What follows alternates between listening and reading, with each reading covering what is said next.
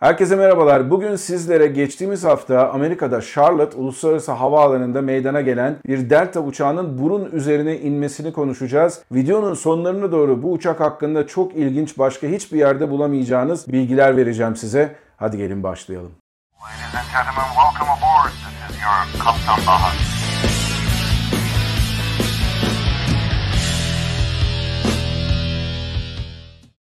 Herkese merhabalar arkadaşlar. Ben Kaptan Baha, Bahadır Acuner. Yepyeni bir Kaptan Baha yayınıyla sizlerle birlikteyiz. Bugün sizlerle çok sıcağı sıcağına bir gelişmeyi paylaşacağım. Geçtiğimiz hafta içerisinde Atlanta'dan Amerika Birleşik Devletleri'nin Charlotte havaalanına bir Delta Hava Yolları'na ait 717 Boeing 717 uçağı iniş gerçekleştireceği sırada ne yazık ki burun iniş takımı açılmadığı için burnunun üzerine ana iniş takımlarının ve burnunun üzerine burun iniş takımı olmadan bir iniş yaptı. Bu olayın yolcular tarafından çekilmiş bir videosunu ben Instagram'da benim hesabımda paylaştım. Instagram buna izin vermesine rağmen ne yazık ki videonun tamamını sizlerle YouTube'da paylaşamıyorum. Bir bölümünü size göstereceğim ama gidip de Instagram'da bakarsanız bu videoya gerçekten de pilotların inişi yapan pilotun gerçekten son derece iyi bir şekilde indiğini, neredeyse hiçbir sarsıntıya da yol açmadan uçağı son derece düzgün bir şekilde pistte durdurduğunu göreceksiniz. Daha sonrasında yolcular tahliye edildi. Tabii ki bu durumlarda yaşanan normal bir olay bu. Fakat olayın gelişmesi son derece rutin bir uçuş olacakken bir sabah uçuşunda sabah 8-17 civarlarında ilk yaklaşmayı yapacağı sırada iniş müsaadesini aldıktan sonra uçak ne yazık ki burun dikmesinin açılmadığını gördüm. Bu durumda yapılan şeyler her şeyden evvel bir acil durum checklisti vardır. Siz bunu uygularsınız ama bunun dışında bu checklisti de yaptıktan sonra bir de kulenin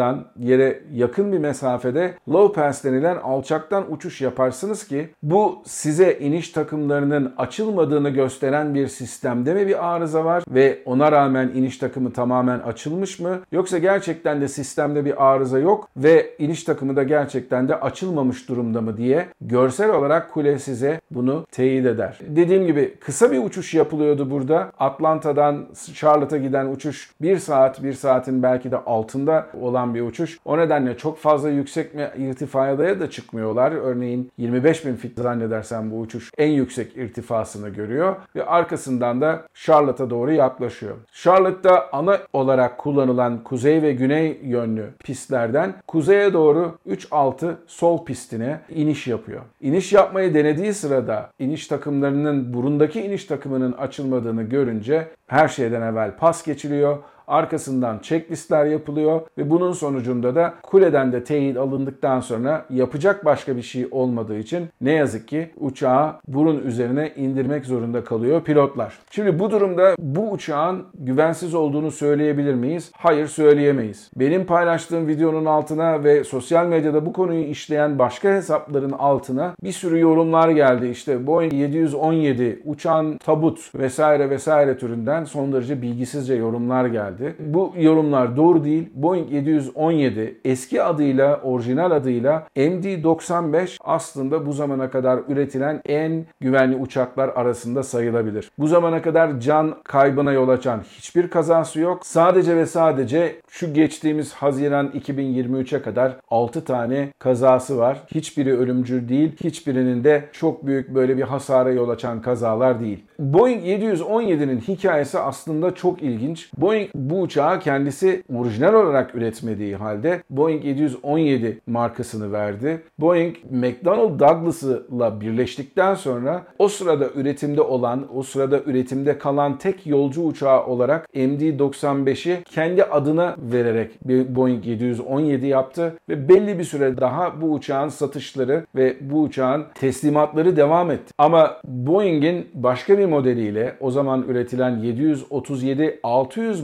modeliyle çok fazla benzerliklere sahip olduğu için özellikle de yolcu kapasitesi açısından bu uçağın üretimine gerçekten son vermek zorunda kaldı. McDonnell Douglas'ı da aslında en çok almasının sebebi Boeing'in veya birleşmelerinin sebebi McDonnell Douglas'ın üretmiş olduğu askeri üretimlere el atmaktı amaç. İşte bu nedenle de sivil üretilen uçaklar önce MD-95, MD-90 ve arkasından da MD-11 üretimden kaldırıldılar. Çünkü dediğim gibi Boeing bunların benzerlerini zaten üretiyor üretiyordu. Fakat Boeing 717'nin uçağının diğer bir özelliği de gerçekten de o zamanlar için üretilen uçaklar arasında o yolcu kapasitesindeki uçaklar arasında gerçekten de çok ekonomik olmasıydı. İyi satmamasının bir takım nedenleri var. Özellikle 90'ların sonunda mali krizlerden çıkan bazı hava yollarının yeni yatırımlara gitmemesi açısından bir engeldi. 717'nin veya MD-95'in satılması açısından. Ayrıca McDonnell Douglas sivil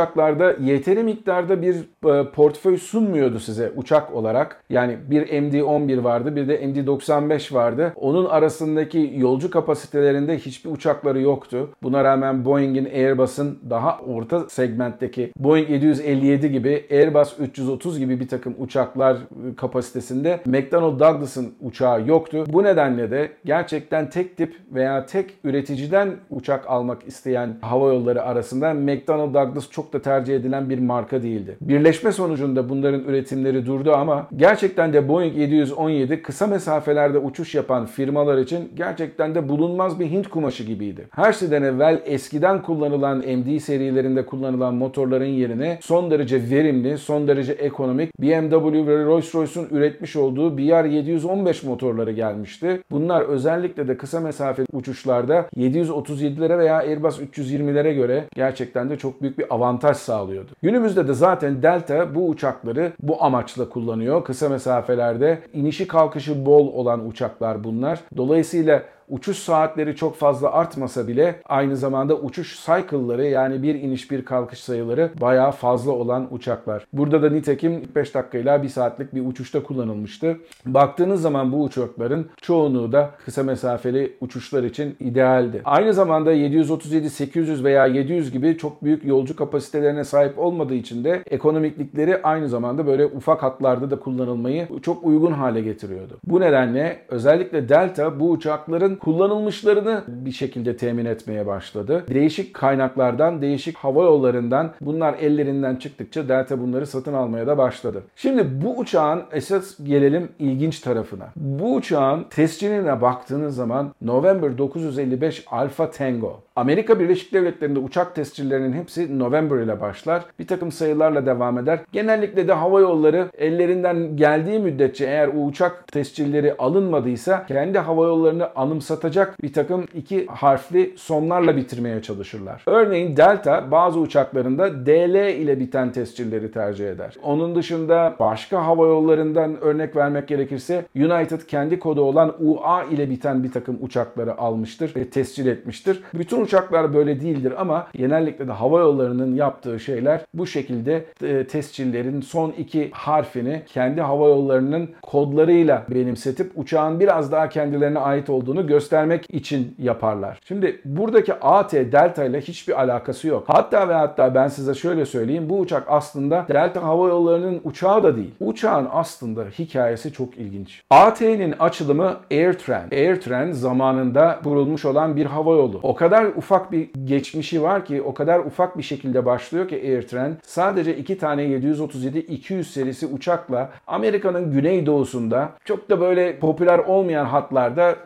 90'ların sonunda başlayan bir havayolu AirTran. Fakat bu uçağın AirTran'le de alakası yok diyerek olsam size buna inanır mısınız? Çünkü aslında bu uçağın hikayesi tam tamına çok daha uzun zaman önce 90'ların ortasında ne yazık ki ölümcül bir kazayla sonlanan birkaç kazayla hatta sonlanan bir hava yolundan başlıyor. Bu uçağın hikayesinin başlama noktası Amerika'da düşük maliyetli hava yolları açısından bir anlamda çığır açan 90'larda çığır açan bir hava yoluyla ValueJet'le başlıyor. ValueJet o zaman özellikle iflas etmiş hava yollarından veya bir takım başka hava yollarının ellerinden çıkardığı DC-9'larla hizmete başlayan bir hava yolu. DC-9'lar eski biri olsalar çok daha ucuza satın alındıkları veya kiralandıkları için o zaman ValueJet gelişirken DC-9'ları kullanıyor. Özellikle de DC-9-30 serisini kullanıyor. Hatta ve hatta Türk Hava Yolları'nın da bir takım elinden çıkardığı DC-9'ları ValueJet satın alıyor. Bunlarla da ilgili bir tane de çok ilginç bir kaza var. Onu da başka bir videoda anlatacağım size. Diyeceksiniz ki Türk Hava Yolları ValueJet hangi ne alakası var diye soracak olursanız işte burada ValueJet bu kadar hızlı büyüdüğü zaman elindeki DC-9'ların da artık bir yerden sonra yetmeyeceğini, piyasadan da kullanılmış DC-9'ları toplamanın mümkün olmadığını bildiği için artık diyor ki hem bizim cebimiz doldu, bayağı büyüdük, iyi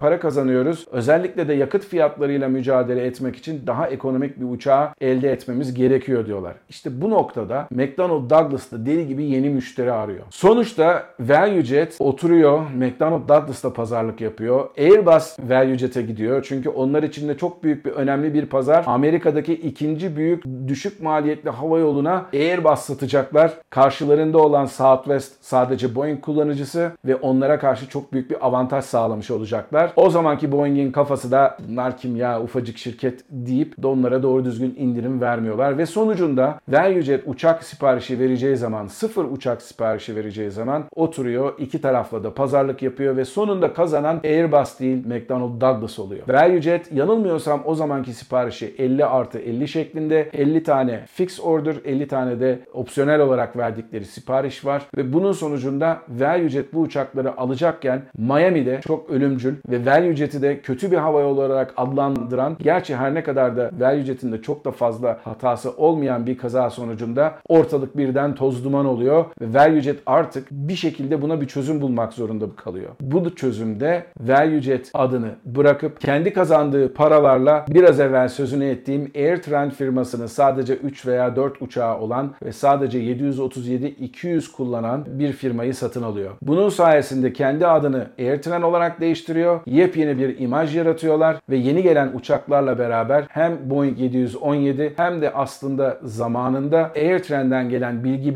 birikimiyle 737-700 uçaklarından siparişler veriyorlar. Bu gelen siparişlerin sonunda yıllar boyunca Atlanta merkezli ikinci büyük hava yolu oluyor AirTran. Ve gerçekten de Delta'ya düşük maliyetli hava yolu olarak iyi bir rakip oluyor. Fakat bu pazara girmek isteyen başka bir hava yolu daha var. Southwest. Southwest Hava Yolları'nın AirTran'ı satın alması da 2010-2011 gibi yıllarda olması lazım. İşte o yıllarda da Southwest Hava Yolları geliyor. Ben Atlanta pazarına çökeceğim. AirTran'ı satın alacağım. Bütün onların yolcuları da benimle uçacaklar ve AirTran'in sipariş vermiş olduğu 737-700'leri de kendi bünyeme katacağım diyor. Bunu da gerçekleştiriyor gerçekten de. Atlanta pazarında bir söz sahibi oluyor Southwest Hava Yolları. Ama burada ne yapmaları gerekiyor? Ellerindeki MD-95'ler artık o zamanlar Boeing 717 olmuşlar. Bu uçak Southwest'in tek uçak, tek model prensibine çok aykırı. Onu ne yapacaklarını düşündükleri sırada girdikleri Atlanta pazarındaki en büyük rakipleri olan Delta devreye giriyor. Diyor ki ben bu uçakları kiralayayım isterseniz sizden diyor. Çünkü Delta o zaman için MD-88'ler, MD-90'ları kullanan bir hava yolu ve zamanında da DC-9'ları da almış bir hava yolu. Hala o zamanlar daha o yıllarda DC-9'ları işletiyor. Onların yerine de bu MD-95'ler veya Boeing 717'ler gerçekten ekonomik bir uçak olarak filoya katılıyorlar. Ve gördüğünüz gibi bu kadar karmaşık bir ortamdan sonra bu uçakların kodu 955 AT olarak AirTran olarak kalıyor ve bunun sonucunda da Delta bunların sahibi olmadığı için DL olarak veya DN olarak değiştiremiyorlar Delta uçakların tescillerini ve üzerlerinde Delta Airlines yazsa bile bu uçakların gerçek sahibi Delta Hava Yolları değil ta zamanında sipariş vermiş olan ValueJet tarafından satın alınmış olan AirTran Hava Yolları. Bu kadar ilginç bir hikayesi var bu kazanın. Bu kazanın raporu çıktığı zaman ayrıntılarıyla sizle inceleyeceğiz ama dediğim gibi Boeing 717 ben zamanında Jump Seat'inde birkaç defa uçmuşluğum var. Son derece modern bir uçak. Her ne kadar type rating olarak aldığınız zaman bu uçağı kullandığınız zaman type ratinginiz DC9 diye yazsa da siz gerçekten modern kanatları, modern bir dizaynı ve modern bir kokpiti olan bir uçakla uçuyorsunuz. İşte bu tür bilgiler sadece Kaptan Baha kanalında. İleride bu kadar bilgi dolu, bu kadar ilginç bilgilerle size anlatacağım havacılık haberleriyle görüşmek üzere. Kendinize iyi bakın, mutlu kalın ama her şeyden önemlisi sağlıklı kalın. Hoşçakalın.